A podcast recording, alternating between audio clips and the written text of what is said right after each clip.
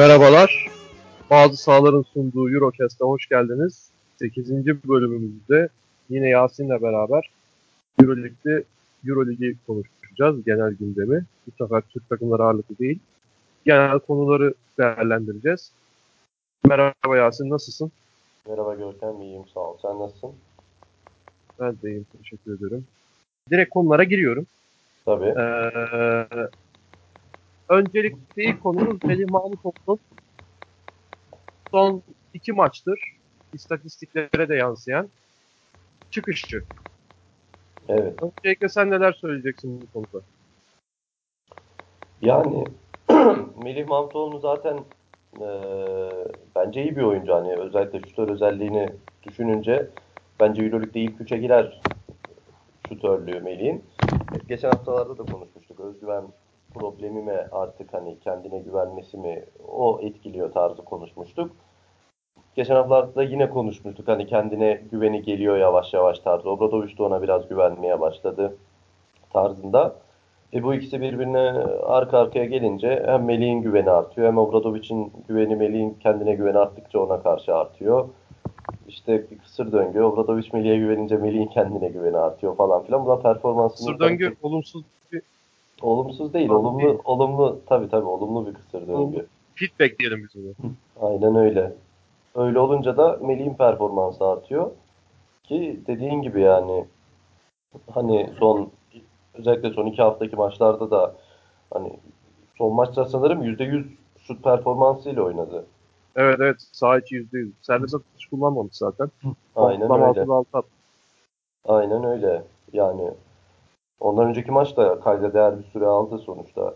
Hani Melih'in hiç geçen senelerde hiç göremediği süreleri aldı. 3-5 dakika ortalamayla oynardı Melih.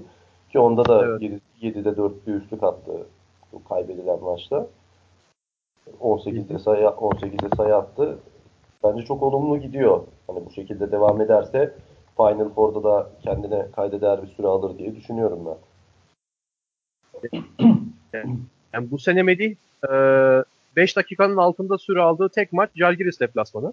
E, onun dışında 5 dakikaya yakın içeride Milano maçı ve Real Madrid maçı var. 6 dakika oynamış. Toplam bu sezon ortalaması 14.09. Evet. Toplam bu sene aldığı ortalaması. Bence geçen senelerde de 3-5 dakika falan bazı maçlarda 15 dakika oynadığı falan oluyordu. O da bazı maçlarda yani. Bu sene Melih ana rotasyona önceki şeylere göre, senelere göre daha belirgin bir şekilde oturdu diyebiliriz. Hani e, son iki maçtır bunu şut bunu saha içinde hücumda da gösterdi. Daha evet. öncesinde Darüşşafaka ve Olympiakos maçları da var. Olympiakos deplasmanında hani hatırlıyorsundur şey demiştim hani bunu geriye doğru çekilerek geriye çekilerek bir üçlük atmıştı. Evet, Oradan evet. sonra şey demiştim hani ya ha işte tamam oluyor galiba demiştir evet, demiştim. Yani ben ben çok mutlu oluyorum açıkçası böyle. Yani bu Fenerbahçe'nin Obradoviç geldiğinden beridir e, yaşanan süreçte bu başarılı dönemde eksik olarak eksik ararsan Fenerbahçe'de ne eksikti diye düşünürsen hani kendi camiasını yetiştirdiği e, ve sahada ciddi ağırlık koyan, sahada iyi süre alan, iyi katkı veren oyuncu eksiği vardı diyebilirdik. Son iki maçtır bu sezonun genelinde de hani süre olarak da bu sezonun genelinde dediğim gibi 15 dakika ortalamayla süre alıyor. Ve son iki maçta da gayet iyi şut performansı da gösteriyor. Hani bir nevi bir İbrahim Kutluay yımsı evet. bir etki yaratıyor gibi. Gibi aynen öyle. Şu anda gibi olmak öyle yani Türk basketbolunda ben daha görmedim öyle bir birini de. Evet. Hani bu benim için çok sevindirici açıkçası. Fenerbahçe taraftarı için de çok sevindirici eminim. Ee, abi buradan şeyi söyleyeceğim ben. Hani pek çok oyuncunun da örnek alması gereken bir durum olduğu ortaya çıkıyor. Yani şimdi Melih kaç senedir Fenerbahçe'de? Obradoviç geldiğinden beri Melih var. İlk yerli transferi Kenan Sipahi ile Melih Mahmutoğlu'ydu Obradoviç'in. Evet. Ee, ve hani direkt Melih'i alırken yani kaptanı olacağını öngörerek almış. Hani öyle bir şey okumuştum. Yanlış Hı-hı. hatırlamıyorsam şu an şu anda hatırlayamadım. Evet. Ee, ve hani Eurolig'in şu anda son iki maç özelinde konuşuyorum. Euroleague'de ciddi süre alan ve ciddi katkı veren oyuncu olabilmesi için kaç sene geçti? 2013-14'ten itibaren sayarsam bu sene 2018-19 5. senesinde. Evet. Hani e, sağlam oturaklı bir Euroleague oyuncusu olabilmek için ne kadar süre gerektiği ve ne kadar yani neye sab nelere sabretmen gerektiğine dair çok ciddi bir örnek bence Melih. Evet. Yani e, başka hani söylenebilecek ne var bilmiyorum ama hani Datome mesela e, Jalgiris maçının ikinci yarısında hiç oyuna girmedi.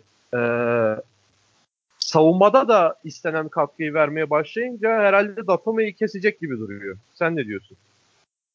Yani e, yani şöyle basketbol tabii hani futbol gibi çok şey yorumu yapamadım senin gibi hani kesecek tarzı. Hani evet. birbirine, birbirlerine karşı rotasyonda Melih şimdi şöyle hani Datome 3 bölü 4 oynuyordu. Melih 1 bölü 3 oynuyor. Hani belki 2 bölü 4'e 2 bölü 4'e yarı yarıya çekebilir gibi hani katılıyorum sana. Ee, dediğin gibi hani Euroleague'de harbiden artık kendini rahat hissetmeye başladı Melih. Eskiden öyle kaldırıp o üçlükleri atmazdı Melih. Hani boş kaldığında bile atmazdı ki artık el üstü falan atmaya başladı böyle. E, bir anlamsız fake'leri vardı. A, aynen öyle hatırlıyorsun işte böyle bomboş üçlük çıkarırlardı Melih'e. İşte bomboş, önü bomboş atmazdı falan. Dribbling yapar, anlamsız bir pas verirdi falan. İşte bunlar hep söylediğimiz gibi özgüveninin geldiğini, artık kendini rahat hissettiğinin belirtileri. Bir de ben şey diyeceğim hani sen dedin 5 yılda Obradoviç de buraya geldi falan filan. Hani şunu da bence takdir etmek lazım Melih adına. Hani Obradoviç de böyle bir tokat olayı falan yaşadı. Hani Obradoviç'in belki de bench'te takımda en çok hani kızdığı, azarladığı isim Melih'ti. Ama Melih bunu iyi analiz etmiş hani Obradoviç'in ne yapmak istediğini. Bunlarla ki bu olaylar basına düştü, çarpıtılmaya çalışıldı vesaire vesaire. Melih bunların hiçbirine Bazı gelmedi. kişiler tarafından. Aynen. Melih, Melih bunların hiçbirine gelmedi. Ee, hani Obradoviç'in bir oyuncuya bu kadar yüklenmesinin onun gelişimi açısından olduğunu bildi. Yani aklına başka şeyler gelmedi diyelim. O tuzağa da düşmedi. Çalışmaya devam etti. Koçuna güvenmeye devam etti. Ya böyle zor süreçler geçirerek geldi bence buraya diye düşünüyorum ben. Abi zaten hani e, basketbolcu olmanın klasik süreci değil midir bu? Hani Obradoviç olmasa başka şekilde bir sıkıntılar çekersin yani. Haksız mıyım? Hani sonuçta bin, binlerce insanın izlediği bir işi yapıyorsun. Ve bu uğurda da hani yani zaten sporcuların yüksek maaş alma sebebi bu değil midir yani? Senin bu bu yolda çektiğin sıkıntıların tazminatıdır o yüksek maaş zaten.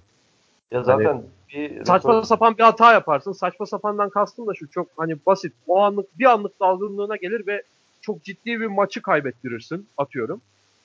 Hani e, bir anlık dalgınlığının senden götürdüğü şeyler çok fazla olur. Normal bir başka bir başka diğer mesleklere göre pek çok meslek. Evet. E, normal bir anlık dalgınlığını senden götürdüğü çok fazla şey olur ve sana bedeli çok pahalıya mal olur. Evet. Bundan dolayı zaten sporcu maaşları yüksektir yani. Bunu bunu algılamakta biraz zorluk çekiyoruz. Yani. Toplum Aynen. olarak da bizim sporcu camiası. Niye bana bu kadar yükleniliyor? E yüklenir tabii abi yani senin oturup millet seni bir iki saat ayırıp seni izliyor orada. Ve senin de seni gördüğü de haftada iki saat. Avrupa maçlarını sayma hani ortalama söylüyorum. Aynen. Seni bir haftada gördüğü iki saat. O iki saat içinde de senden en iyisini bekliyor yani izleyen de. Ondan Doğru. dolayı da yani bu tip sıkıntıları çekip atlatması gerekiyor zaten herhangi bir sporcunun, futbolcunun, basketbolcunun veya işte neyse çok izlenen herhangi bir sporun. Aynen öyle. Ee, dedikten sonra abi Melih Mahmutoğlu hakkında hani söylenecek fazla da bir şey yok. Yani bir sonraki maç e, Gran Canaria ile ben orada da ciddi süre alabileceğini düşünüyorum. Beni şu anlamda da mutlu etti Melih. Fantazi takımımı alıp bu hafta biraz risk aldım. Ucuz bir oyun. evet. Yani o ucuz yani yatırımımı hani şeyi o aldığım riski çok iyi geri dönüşünü yaptı bana. O yüzden ben ekstra oldum. Ee, Gran Canaria karşısında da çok iyi süre alacağını düşünüyorum ben yine. Hani böyle çok absürt hatalar yapmazsa. Melih'in abi eksiği de şuydu biraz bak. Sene başında da e, içerideki Kimki maçında falan da biraz 10 dakika falan oynadı. Hani oradaki maçı tekrardan izlediğimi hatırlıyorum. Melih'in problemi şuydu. Şimdi ikili sıkıştırma yaptığında Fenerbahçe savunması bir tane oyuncuya mesela Real Madrid'le oynarken J.C. Carroll'a yaptığı gibi veya Kimki'de de mesela Alexis Şivede yapıyordu Ülker Arena'daki maçta. İkili sıkıştırma yaptığında geri kalan hücumda hücum yani 4'e 3 savunuyorsun geri kalanında. Bilmiyorum anlatabildim. Anlatabilmişimdir yani. Evet. Ha, geri kalan 4'e 3 savunmada Fenerbahçe mükemmel yerleşiyor bak. Hani pas açısı bulabildiğini düşünse bile o sıkıştırmayı yiyen oyuncu ve kafayı kaldırsa bile hani Fenerbahçe'nin alanı çok iyi paylaşmasından dolayı o pası vermekte ciddi tereddütler yaşıyor. Beni bu iki sıkıştırma yapıldığındaki geri kalan 3 oyuncu arasındaki alan paylaşımında biraz sıkıntı yaşıyordu. Ve bir de e, nerede yardıma git yani bir yere yardıma gittiğinde hemen mesela bir, bir oyuncuya yardım savunmasını yapmak için hamleyi yapıyordu. Geri alanına dönmek veya işte geri görev yerine dönmek için veya işte bir sonraki hamleyi yapmakta çok gecikiyordu Melih. Çok gecikiyordu dediğimde normalde bir oyuncunun yapması gereken hamleyi yarım saniye geç yapıyordu mesela. Bu da zaten çok ciddi bir farktır basketbolda. Bu konuda sıkıntıları vardı Melih'in. Ee, onu da hani tam olarak açtığında hani Melih Mahmutoğlu kadrodayken herhangi bir şutör arayışına girmeyecektir Fenerbahçe artık. Hani mesela James Nunnally'e ihtiyaç duymayacaktır mesela. Evet, Veya diyorum Gigi Datome ile daha fazla süreyi paylaşacaktır. Mesela evet. Datome'nin Datome'yi mesela bu takımda değerli yapan şeylerden birisi hücum katkısından ziyade neydi? Hatırlıyor musun geçen seneki Jalgiris maçında yarı finalde? Yani Datome yardım savunması efsane destanlı yazmıştı hani. Evet, doğru. 5 dakikada iki tane blok falan yapmıştı. Aynen hani öyle. Datome yardım savunmasında mükemmel bir oyuncu. Birebir de çok rahat geçildiği oluyor. O konuda ciddi sıkıntıları var. Ama e, kom, e, gene o kelimeyi unuttum ya. O şey takımca savunmada e, yardım hamlesinde falan çok başarılı bir oyuncu Datome. Melih de bu anlamda kendini geliştirecek olursa zaten şut yeteneği tartışılmaz bir oyuncu. Evet. Yüzde yüzde iç saha isabetiyle oynamak herkese nasip olan bir şey değil. Zaten ısınmada da 60'ta 60 60. 60'ta 60'ta 60 ya abi ya. 60 evet. tane şut atacak vaktin var mı bir kere senin ısınmada? aynen öyle. Yani bir de genelde ya. şöyle bir şey de vardır o konuyla ilgili de. Şey. Ha, söyle abi sen önce sen söyle.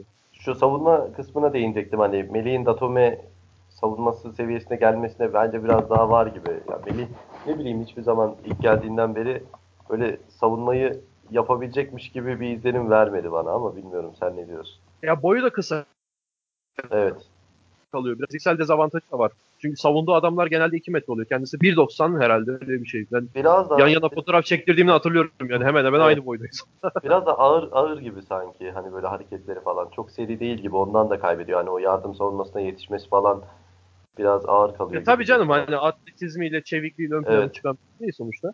Evet aynen. Ee, şey diyecektim ya bu ısınmada 60'ta 60 atma ile ilgili. Yani ben bir, bir tane video var YouTube'da.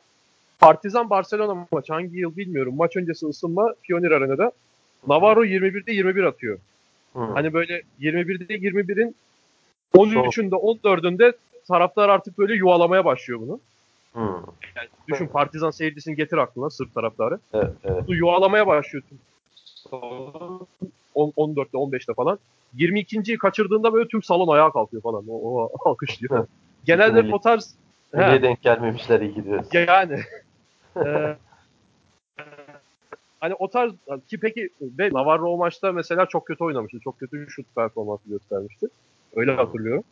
Genelde ısınmada iyi olanların, ısınmada iyi performans gösterenlerin maçta aynı performansı göstermesi zor oluyor ama Melih bunu da yani ısınma artı maç %100'le oynadı. Yani maç kaçırmadan çıktı o salondan. Evet. Pardon şut kaçırmadan. Şut kaçırmadan. Şut kaçırmadan çıktı o salondan. Yani Melih'ten beklenilen şey bu. Hani vaat ettiği şey de bu zaten. Evet. İnşallah bundan sonra da aynı şekilde devam eder. Obradovic'in kendisinden istediklerini verebilme konusunda daha faydalı olur diyelim. Bu konuda İnşallah. söylemek istediğim başka bir şey var mı? Yok benim. Oradan e, şeye geçelim diyorum abi. CSK Moskova'nın düşüş. son maçlardaki formu düşüş de, denir mi bilmiyorum. Belki de normal şeydir ama soruyu direkt şöyle soracağım. Itudis'in koltuğu sallanıyor mu? Çünkü şöyle bir şey vardı. Ee, geçen seneki Final Four mağlubiyetinden sonra Real Madrid'e mağlup oldukları maçtan sonra Batutin şey demiş hani o zaman ben daha yeni okudum bunu. Ee, o maçtan sonra göndermeyi gündemimize almıştık ikincisi ama bir seneye daha ihtiyacı olduğunu düşündük. O yüzden devam etmeye karar verdik dedi. Ee, şimdi CSK Moskova zaten daha önce de geçen hafta mı konuşmuştuk? Ondan önceki hafta mı? Hani son 12 Final Four'un 17 Final Four'un ikisi hariç 15'inde var. Ve buradan evet. çıkarabildiği şampiyonluk sayısı 3. Bu hani evet. bir anlamda bardağın boş tarafına bakacak olursak azımsamayacak bir başarısızlık yani. Evet doğru. Ee, Itudis bu anlamda pek de faydalı olmadı. Yine CSK Final Four'a gidiyor zaten. Ama şampiyonluk kazanma konusunda Messina'dan sonra ilk kez kazandı fakat e, CSK'nın beklediği hani 3 Final Four'un ikisinde şampiyon olmak falan gibi bir ortalama.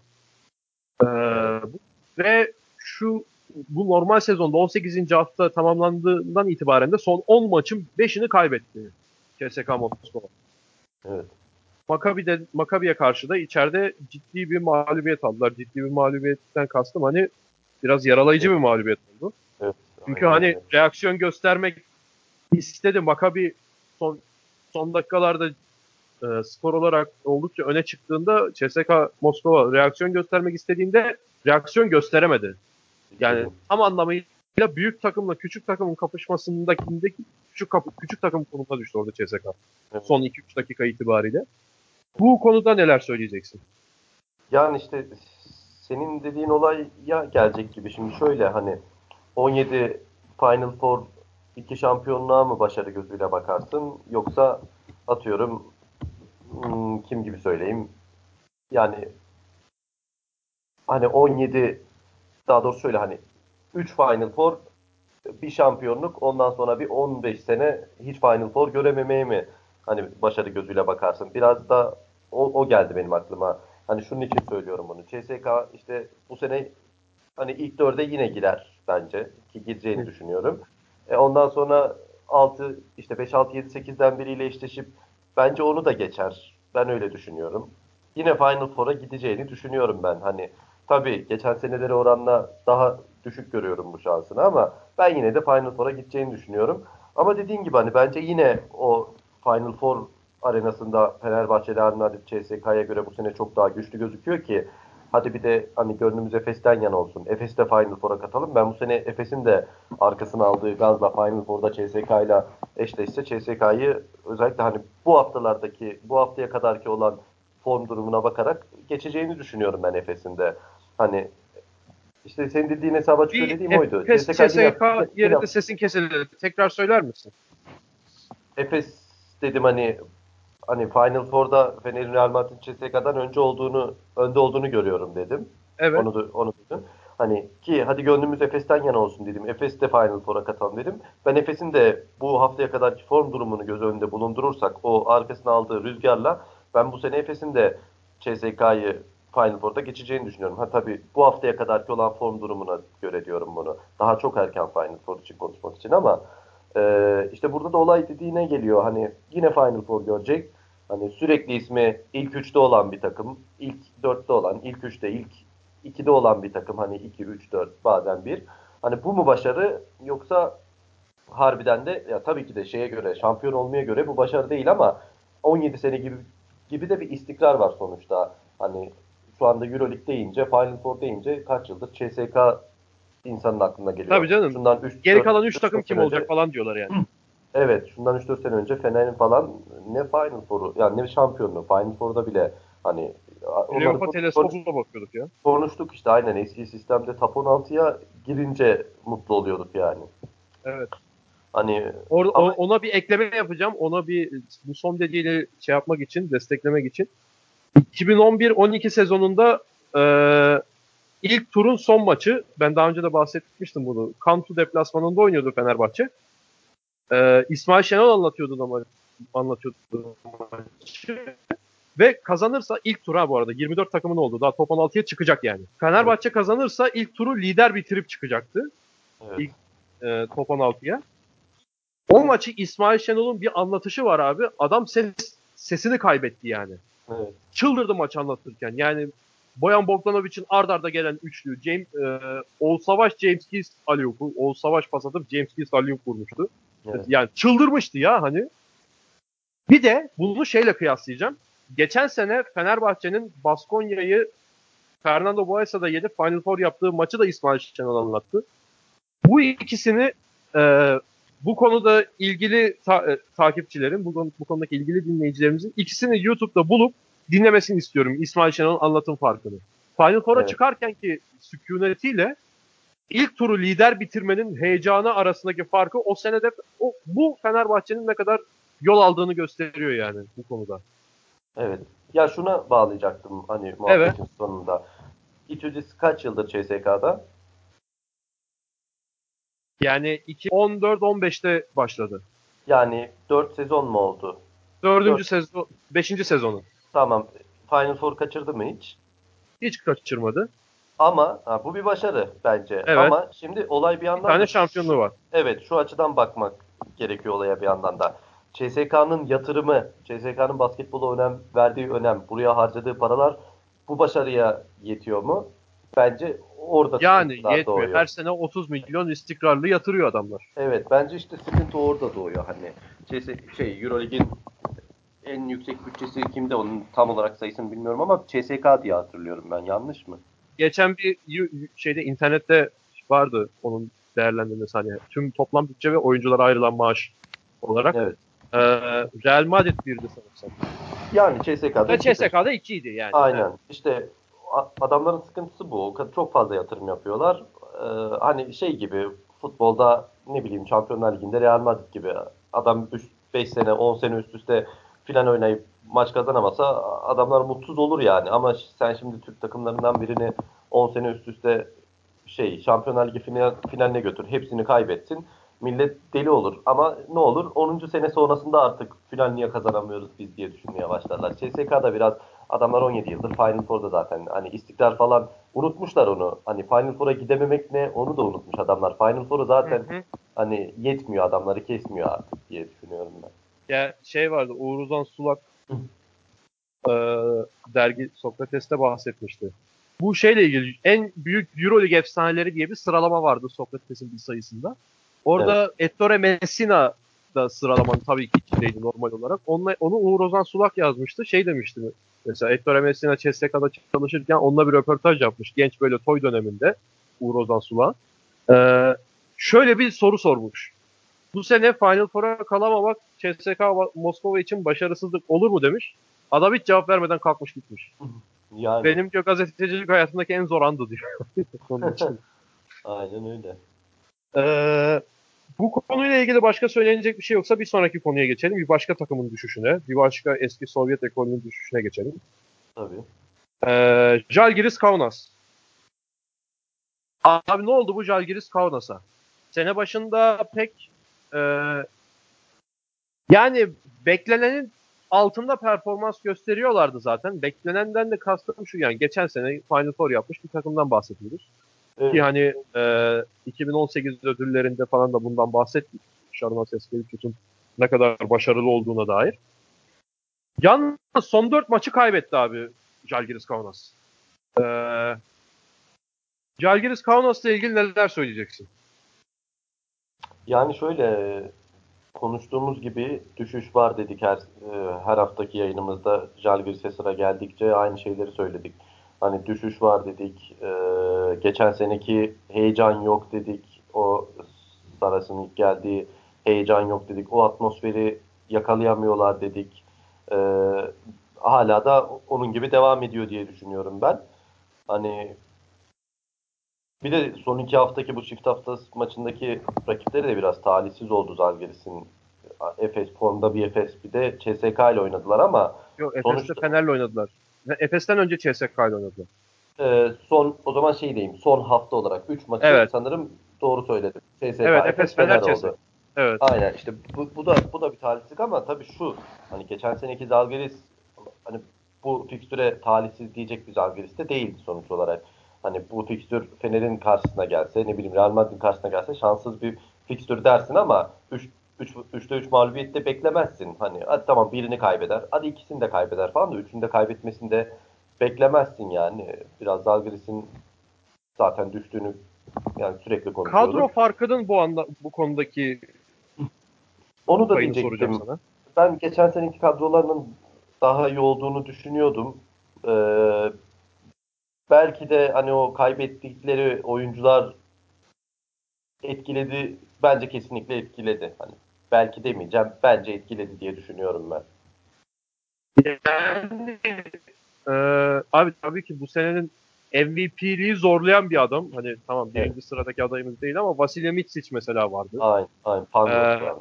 Kevin Pangos kariyerin en iyi sezonunu oynadı. Aynen, Axel Tufan gibi çok hani acayip şeyler yapabilme potansiyeli olan bir adam vardı. Aynen öyle. Ee, onun dışında şu anda aklıma gelmiyor geçen seneki oyunculardan farkı şu andaki farkı. Fakat hani şey diyeceğim ya. E, ben burada hani aklıma Pangos deyince aklıma geldi. Pangos niye gitti abi Barcelona'ya ya? Niye yani hani ne kadar fazla para teklif etmiş olabilirler ki ve senin ne kadar kariyerini bu kadar erken zıplayacağını düşündün ve Barcelona'da ne gördün acaba? Değil mi? Yani çünkü çünkü hani Spanulis taklidi yapıyordu abi geçen sene adam. Evet. Yani Prime Spanulis taklidi yapıyordu adam ve çok Avrupa'nın en iyi guardlarından olabiliyordu. O, o isimler arasında Pangos'ta gösteriliyordu geçen sezon üzerinde. Bu sene Hörtel'in arkasında kaldı yani. Hani Hörtel de tamam son maçlarda gayet iyi oynuyor. Onun şey ona bir şey diyemem. Barcelona da kazanıyor zaten.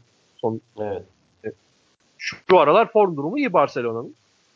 Fakat yani e, kadronun bu kadar dağılmasına çok anlam veremedim. Mitsic hani Mitsic'e çok bir şey diyemiyorsun. Çünkü adam burada da aynı performansı gösteriyor. Hatta daha iyisini gösteriyor şu anda Efes'te. Geçen sene şey, taş diyebilirdik. Mitsic de tabii ki ona yakın bir durumdaydı ama şimdiki Efes'teki aldığı rol gibi o kadar değildi. Ee, kadro farkı fakat bu kadar da etki etmeli mi yani? Şimdi Nate Walters'tan ilk beklenen katkıyı alamıyorlar. Tamam. Thomas Volkap tam anlamıyla bir hayal kırıklığı oldu onlar için. Fakat hani e, bilmiyorum Grigonis'ten zaman zaman iyi katkı alıyorlar. Ona da üzülüyorum yani Grigonis'in daha istikrarlı olmasını isterim ben de. Ee, bu Şarinas Şarun Asyası Şarinas ne ya? Şarin. Şarun Asyası Kevicius'u e, kariyerindeki nasıl bir şey olur bu? Ya nasıl şöyle bir... e, öyle, öyle söyleyeyim sana. Ha, iki, iki farklı şey aklıma geldi sen konuşurken biri senin sorun. Sen o oyuncuları sayarken hani giden oyuncuları hani niye gittiler falan diye ben de tam aslında onu düşünüyordum. Hani şimdi şöyle e, Fener'den CSK'ya bir oyuncu gittiğini ben hatırlamıyorum. Veya CSK, yani, CSK'dan Fener'e gelen. Hani yok. Hani hani Fener'i de geçtim. Real Madrid'e de katabiliriz buraya. Hani NBA'ye gidip tekrar oraya dönen falan olabilir. O ayrı bir mevzu. Ama direkt transfer olarak. Hani transfer neden olur bir oyuncu? Yani bir takımda kötü performans sergiler. Diğer takımda iyi performans sergileyeceği. Yakın zamanda Otello Hunter var. Evet. Diğer takımda iyi performans sergileyeceği düşünülür. İki evet. kulüp anlaşır, oyuncu ister, geçilir falan ama şimdi senin dediğin, verdiğin örneklerde hani Pengos Final Four oynamış ki belki de Fener'le eşleşmesi finali zorlayacak bir takım olan bir takımdan şey yapıyorsun, çıkıyorsun, e, Barcelona'ya gidiyorsun. E neden yani? Dediğin gibi hani o kadar para farkı var mı? Ki hani Zagres'ten de ben o kadar düşük aldığını sanmıyorum. Hani Yok, çok güzel bir ortam. Vardı. Şunu diyeceğim hani oyun e, bütçe karşılaşması yapıldığını söylemiştim ya. Barcelona 3. sıradaydı. Fenerbahçe'den öndeydi mesela. Ya, tabii o paraları görmediğimiz için yorum yapmak biraz basit oluyor ama abi hani ne, nasıl söyleyeyim hani 1.5 alacağına 1.8 almak için hani o güzel ortamı ne bileyim Ondan Şamp- fazladır fark muhtemelen. Fakat şunu diyeceğim hani bir sene daha oynayabilirdi mesela Jalgiris'te. Yani evet. aynen öyle. İkinci yani. kısım da şu hani şey e, dediğin gibi hani Misic falan ikisinde de aynı performansı sergiliyor. Ama Misic'e de bence fiyat farkı o zaman ön plana çıkmıştır diyorum ama ben ne bileyim ben sporcu olsam hani biraz daha az oynamak için daha mutlu olduğum böyle güzel gittiğim bir yerde devam etmeyi isterdim abi. Sonuçta hani şunu demek istiyordum ben. Bir buçuktan bir sekize çıkacaktan kastım. Hani bir buçuk neyine yetmiyor abi diyesi geliyor. Ha, ama yani tabii. Onu alıp alamadığın ne var yani değil mi? A- aynen öyle işte. Bu paraları görmediğimiz için konuşmak kolay oluyor. Büyük ihtimal Herhalde- diyor. Onun yani için demiş. Bugatti Veyron'a girip taksidini ödeyemiyorsa o belki o zaman bir şey diyemezsin de. Yani işte garip tabii. Ya O- işte Onları görmediğimiz için görmediğimiz için öyle boş sallıyoruz diyeceğim. İkinci Biraz kısımda da şunu diyecektim. Ee, hani mesela Fener'e örnek vereceğim yine. Fener şampiyon oldu. En önemli, şampiyonluktaki en önemli iki oyuncusunu kaybetti NBA'ye. Hı hı. Hani ilk kısma göre de onu diyecektim. Hani Bogdanovic, Yudo. Abi adamlar NBA'ye gitti. Tertemiz iş yani. Ne yapsın şimdi Bogdanovic veya Yudo CSK'ya gitse ne kadar mantıklı olurdu. Her neyse şeye bağlayacağım. O Yasikevicius'a bağlayacağım. Mesela Fenerbahçe en önemli iki oyuncusunu kaybetti. E, yerine kim geldi? İşte hmm, Jason Thompson. Değil mi? Guduric. Yani Guduric yerine- tam olarak onu yerine doldurması için değil de hani gelecekte Evet. geleceğe yatırımdı biraz da ama Evet. Bogdanovic'in katkısını verdiği maçlarda oldu. Evet. Jason Thompson, Guduric hani diyelim hadi. Fener'in geçen sene başkanı var. sayabiliriz bir de. Ha, Vanamaker da var. Hadi Guduric Vanamaker'ı toplayıp bir Bogdanovic diyelim yani. Evet. Jason Thompson geldi. Abi giden ekibe bak, gelen ekibe bak. E, Fenerbahçe yine final oynadı. Evet. Hani bu biraz da koç tecrübe farkı. Hani Obradovic, Yaskevicius da iyi bir koç diyoruz falan filan eyvallah da şimdi Obradovic'in bu Euroleague'deki şeyi de bambaşka yani. Adam en önemli belki de Euroleague'in en iyi o seneki en iyi ilk beşine giren iki oyuncusunu, şampiyonluğun mimarı iki oyuncusunu kaybediyor. Ama adam bir dahaki sene yepyeni iki tane ki biri saçma sapan basketboldan bence haberi olmayan bir uzun. Hani Ha. Jason, Jason Thompson. Adam Jason Thompson'la Euroleague finali oynadı yine yani. Yani. Ay tabii canım hani Obradovic, Yasikevicius kıyası yapacak değiliz tabii ki. Yok yani. kıyas yapmak Evet, için dur. demedim. Hani burada biraz şeyin de e, yani Yaskevicius da biraz daha tecrübelenecek. illaki pişecek Euroleague'de falan. Ha. Hani Yani sonuçta- kötü zamanları da olacak şu- diyorsun. Olur diyorsun. Evet ya şu farkı söylemek için diyorum. Şimdi Zalgiris 2-3 oyuncusunu kaybetti diyoruz. İşte Final Four'dan şu an düştüğü sıra 13. Hani Fener iki, en önemli iki oyuncusunu kaybetti. Bak 2-3 oyuncu da değil. En önemli iki oyuncusunu kaybetti. Finalden şey şampiyonluktan gerilediği kısım final oldu yani. Hani ikisi iki takımın Yani oyuncu kaybetmesiyle Nikola Melli savunma reboundunu alsa Trey Tompkins'e vermese reboundu belki de dönecekti yani. Aynen Ve abi öyle. yani çok içime fena doğmuştu. Ha Dixon üçlü geliyor dedim ama o reboundu alamadı ya. Ya bak şimdi yine dertlendim ama. Neyse. öyle yani. Sinir, sinir katsayımı artırmadan onu Aynen. hemen geçelim. Konuyu Ee, Calgiris'le ilgili başka söyleyecek bir şey yoksa sıradaki konuya geçelim. benim. Sıradaki konu e, Svetislav Peşic'in konuşmalarıyla başlayan Hı hı. bizim e, bazı sahalar e, WhatsApp grubunu da bayağı meşgul eden kılıçların çekildiği e, Fırat Ayrılığa buradan selamlarımı iletiyorum. Kendisi çok bazı rezil ifadelerde bulundu. Onu burada söylemiyorum çünkü insan içine çıkacak durumu olsun diye. E, bunu da inşallah dinler. E, çok acayip cümleler kullandı. Yayına, yayın kariyerinin daha başlangıcında böyle bir darbe yemesin diye o cümleyi burada söylemeyeceğim. Fakat e, bu NBA'deki oynanan basketbolla Euroleague'deki oynanan basketbolla alakalı. Svetislav Pešić çok sert ağır ifadeler kullandı. Hani e, zaten bu kullandığı ifadenin başlığı da NBA'de oynanan şey basketbol değil. Evet. Bu konuda ne söyleyeceksin? Yani ben Pesic'ten yanayım bu konuda tabii. Yani ben Gerçekten basketbol değil mi diyorsun NBA'de oynanan şeyin? Yok e, o kadar değil tabii. E, basketbol tabii ki ama ya benim basketbolu izleme sebebim basketboldaki ya benim basketbolu izleme sebebim NBA'de yok. Ben öyle düşünüyorum. Hani Nedir abi basketbolu izleme sebebi? Abi bir sporu niye izlersin? Hani bir maçtan nasıl keyif alırsın? Şimdi eee dediğin gibi bizim bazı sahaların Premier Lig yayınları da meşhur. Premier Lig hakkında güzel yayınlar yapılıyor. Neden Premier Lig hakkında yayınlar yapılıyor? Veya genel olarak da konuşalım. Neden futbol Premier Lig zirvede? Abi mücadele var. Hakemler mücadeleye göre yönetiyor maçı. Çatır çutur maçlar oynanıyor. Savunma, işte yetenek her neyse her şey ön plana çıkıyor. E bir sporu benim de izleme sebebim basketbolsa basketbol, futbolsa futbol mücadeledir, hırstır. Hani onun için izliyorum. E, Euroleague'de ben bunu gördüğüm için izliyorum. Ben şimdi NBA maçını açınca NBA maçı izlemedik mi? Çok izledim. NBA maçı izleyince ben harbiden sıkılıyorum yani. Böyle bir Nedir abi seni sıkan şey tam olarak? Onu tarif eder misin? ediyorum. Ya böyle bir vurdum duymazlık. Hani oyuncu alıyor gidiyor böyle bir geliyor ne bileyim 3. saniyede kaldırıyor şut atıyor.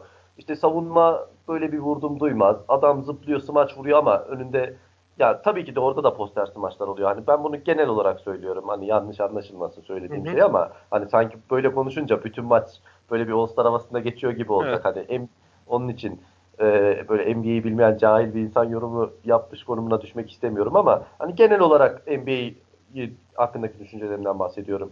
Hani böyle bir mücadele yok gibi geliyor bana böyle bir kemik sesi hiçbir zaman NBA maçında duymadım gibi geliyor.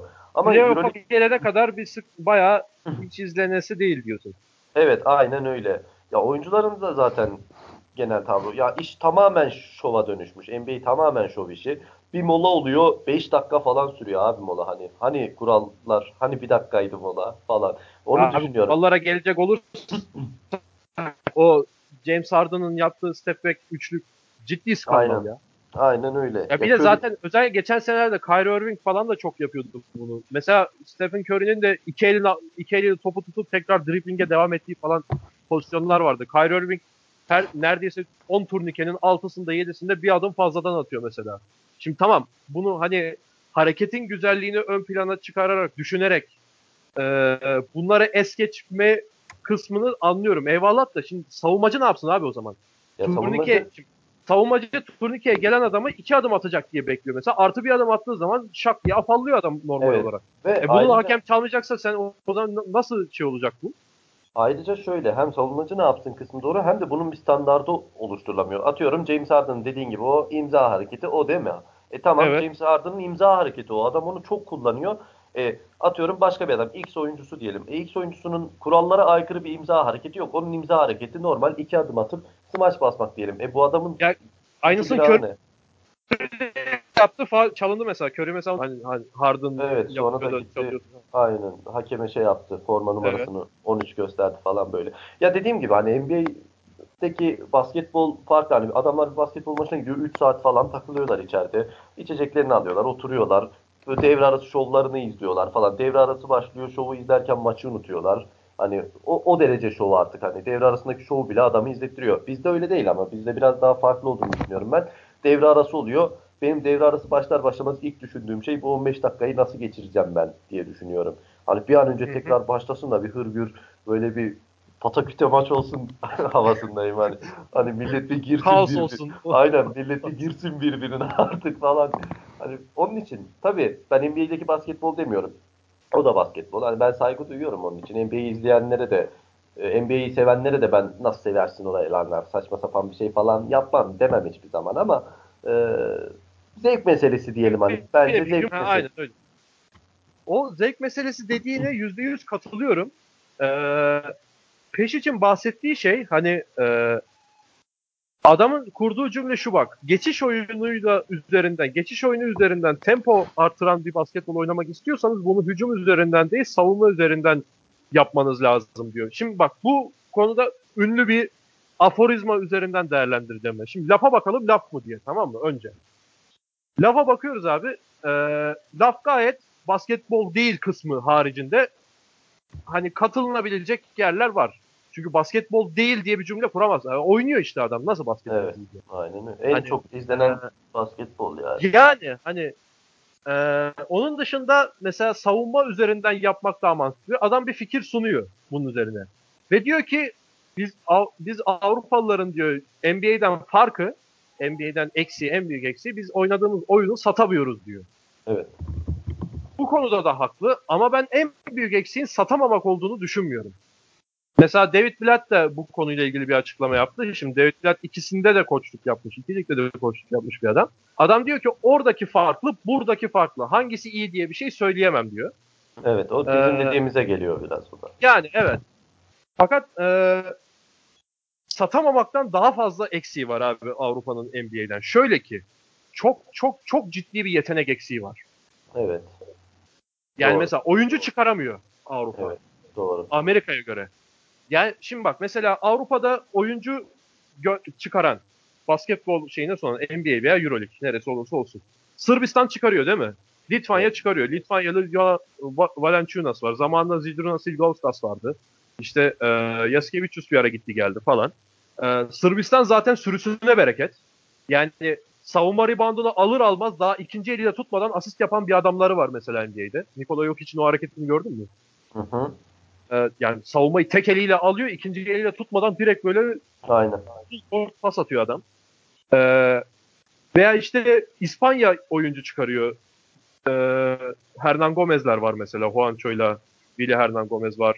Gasol kardeşleri zaten söylemeye gerek yok. Kaldı ki Evet. Luka Doncic de İspanya ürünü sayabiliriz. Ee, 15 yaşından itibaren Real Madrid'de oynadı çocuk. Çocuk diyoruz hala yani. Ee, yani neler neler yapıyor. herif. Şey, Evet. e, şuna geleceğim. Euroleague'de söz sahibi olan ülkeler arasında bir bakalım hangi ülkenin oyuncu yetiştirme eksiği var.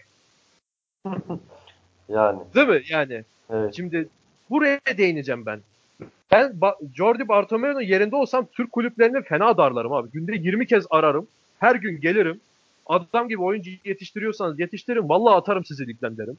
Yani çünkü abi düşünsene Melih Mahmutoğlu'ndan bahsettik. Adam 5 senedir Fenerbahçe'nin kaptanı. 5 senedir kaptanı ve biz son iki maçıyla değerlendiriyoruz adamı. Evet. Ve şu anda Türkiye'nin milli takımında belki de Evet milli takımın bir numaralı skoreri olacak bu da. Evet.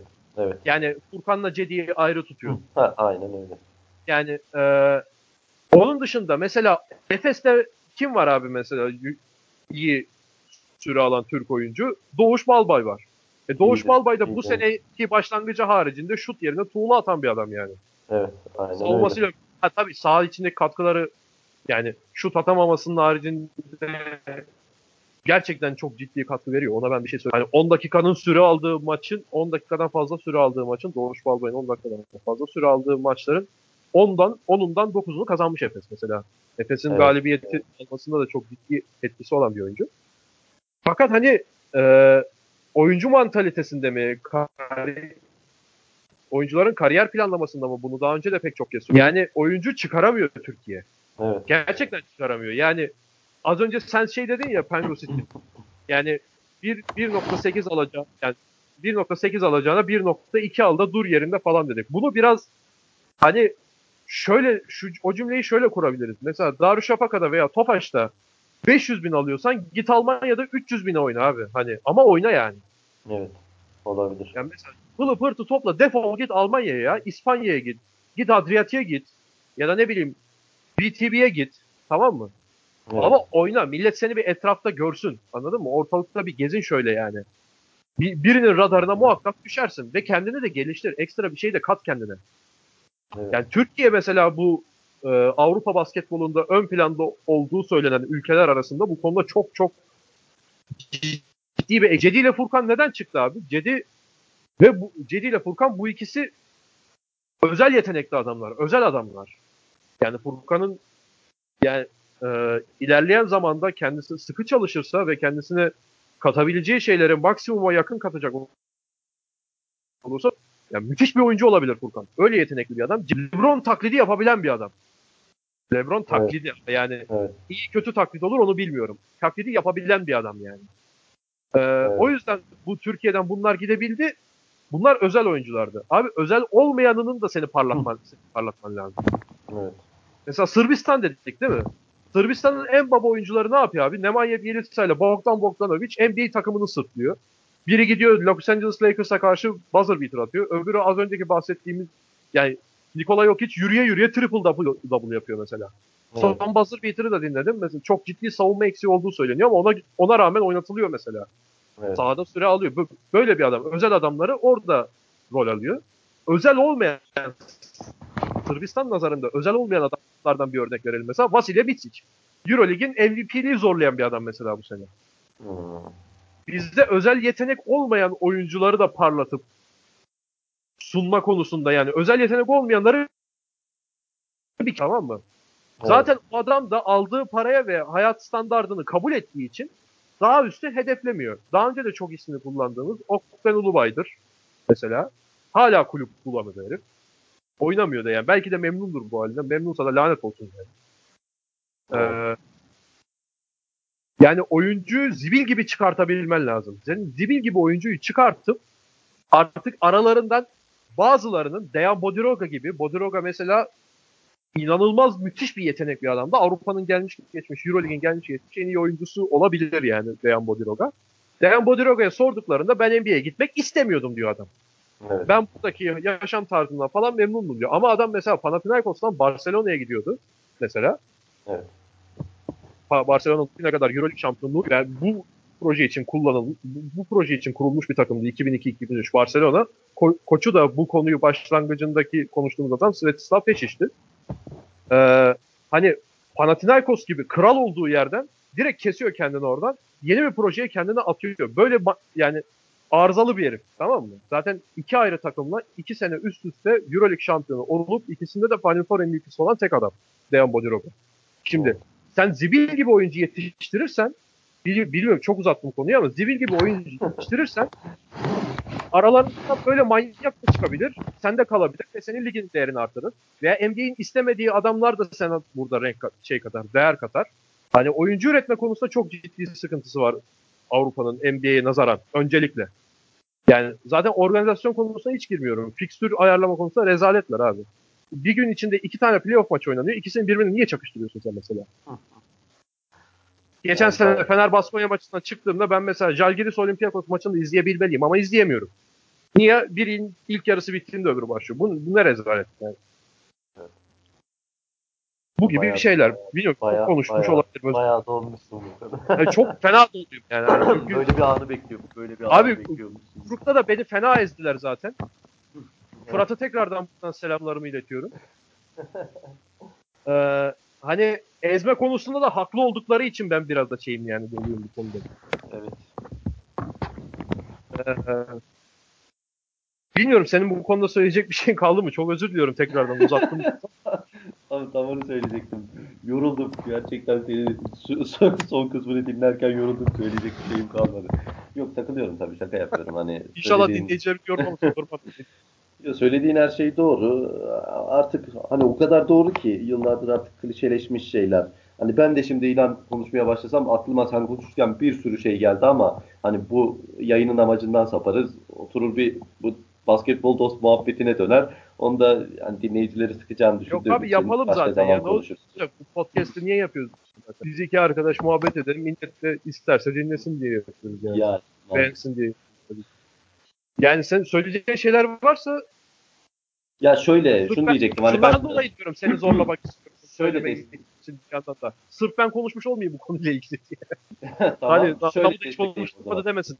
Tamam şöyle destekleyeyim senin söylediklerini. Ben bu basketbolun Türkiye'de özellikle büyük şehirlerde Türkiye söyleyeyim. Altyapılarından itibaren hani U11 şu an en düşük ya da U12, U11 kapandı U12 başladı sanırım. Ya tam hatırlamıyorum orayı. U11 veya U12 olarak söyleyeyim.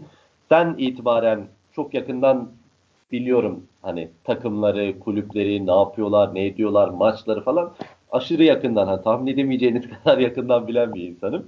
Hani orada oradan itibaren gördüğüm ve tecrübe olarak söyleyeceğim şey şu. Yaklaşık bir 10 yıldır falan çok yakından görüyorum. Ha kendim falan da oynadığım zamanlardan biliyorum ama o zamanlar hani salaksın 11 yaşında çocuksun ne anlıyorsun ki sana top veriyorlar at falan diyorsun. Evet. Şu an bilinçli bir insan olarak takip ettiğin zaman abi şu anda spor okulları diye bir olay başladı biliyorsundur belki bilmiyorum. Adamın evet. biri adamın biri bir spor okulu açıyor. İşte bilmem aylık şu kadar aidattan e, veliler oyuncuları çocukları yazdırıyor başlarına bir tane antrenör görünümünde bir adam konuyor. İşte görünümünde. Aynen. Aynen öyle. Antrenman, evet. işte antrenman, maç falan filan. Abi maçlara bir gidiyorsun. U12 kategorisi. Çocuk böyle hani parmak kadar çocuk maçlarda böyle antrenör sahaya falan giriyor böyle. Hakeme itiraz ediyor. Veliler kendi arasında falan kavga ediyor. Sana yemin ediyorum hani hani yanlış buradan başlıyor aslında. Biz orada o çocuğu yetiştirmek için uğraşmıyor kimse. O antrenör o maçı kazanıp maç kazansın. He. Aynen o, o antrenör o maçı kazanıp o spor okulunun şovunu yapma bir sonraki ay ne bileyim bir sonraki sene daha fazla kayıt alma derdinde işte veliler zaten olayın bilincinde değil bilinçsiz hani yani çocuk... benim çocuğum sayatsın aynen öyle aynen öyle Kimse o çocuğun basketbolu gelişiyor mu? Ya ne videolar var görmüşsündür. Hani bazı sitelere düşüyor. Hani oyuncunun bu zon, alan zon savunması yasaklandı bir ara falan. Oyuncuların dördünü orta saha çizgisine diziyor. Diğer dördü de Abi tam sağ baskı yapıyorlardı ya. Ay, ya bak sana ne diyeceğim. Tam sağ baskı yasaklandı tamam mı? Artık Evet. küçük kategorilerde. Alan şey e, alan savunması yasaklandı. Sen o videoları görmemişsin. Büyük ihtimal görsen şu an bana evet evet gördüm falan Evet. derdin. Yok sana sana şöyle söyleyeyim. Alan savunması yasaklandı. Abi bir iki video düştü ki bundan çok daha fazlası vardır. Hücum takımı en iyi oyuncusuna topu veriyor. Alan savunması yasak olduğu için de diğer dört oyuncusunu orta saha Evet. çizgisinin oraya orta saha çizgisiyle kenar çizgisinin yani tam masa hakemlerinin önüne Evet. yan yana koyuyor. E, savunma oyun, takımının diğer dört oyuncusu alan savunması yasak olduğu için mecbur onların yanına gidiyor. Diğer iki oyuncu diğer diğer iki oyuncu orada birebir basketbol oynuyor. Sana yemin Aa, ediyorum oo, böyle oo. videolar. Yani sen diyorsun ki bizim ülkemizden basketbolcu çıkmıyor. Hani geç o ayaklar abi daha zihniyet değil. Bir önce neler neler yani. Yani daha onun için diyordum hani bir ben bir an, daha ben, yani. Aynen ben bir anlatmaya kalksam sana neler neler anlatırım da harbiden ne süremiz yeter ne bizim süremiz yeter ne dinleyicilerin süresi yeter. Hiç gerek yok onun için. Ama ya ben çok umutsuzum. Ya ben de hani burada alt, altyapı turnuvalarında hani yardımcı koç olarak çıktım. Hani bu dediğin gibi sahneye hiç rastlamadım. Şu anda İşte- acayip şaşırdım yani. A- aynen öyle neler neler var neler neler. Ya bir kere Ömer Onan şey demişti ya. 11 yaşındakiler oynuyor bazen. Ben kenarda kendimi belli etmeden duruyorum. E, saklanarak izliyorum diyordu. Utanıyorum da zaten velilerin hareketlerinden falan demişti Ömer Onan. Şu örneği verdi abi. 11 yaşında çocuk diyor pota altına geçip diyor pivot hareketiyle pas istiyor. Lan 11 yaşında pivot olur mu diyor ya. Evet. Aynen öyle. Yani işte maalesef. Abi biz bu konuyla ilgili de bir ara bir podcast de yapalım. Bu böyle olmayacak yani. Ben daha bir sinirimizi atmamız lazım. Cidden o neymiş Aynen. lan öyle? Aynen öyle. Neler neler. Birebir falan. Ben onun link- linkini atayım sana bunu. Tamam. Peki oldu abi. Bu konu başka söylemek istediğim bir şey yoksa burada kapatalım. Kapatalım. Kapatalım. Ee, Eurocast'i nasıl kapatalım? Sen kapat. Kapatalım dedin. Kapatalım dedim. Hadi. Sen de kapatalım dedin. Kapatacağım falan. Kapat. Güzel Yok, yok. konuşma. Yok bir kapanış cümlemiz var ya. Onun, onun dersini aldık yani. Ee, Eurocast'in 7. bölümünde inşallah sizi çok sıkmamışızdır. İnşallah be- benim fazla konuştuğumu düşünmemişizdir diye ee, burada son veriyoruz. Dinlediğiniz için teşekkür ederiz. Herkese iyi hafta sonları, iyi günler diliyoruz. Hoşçakalın. Bakalım.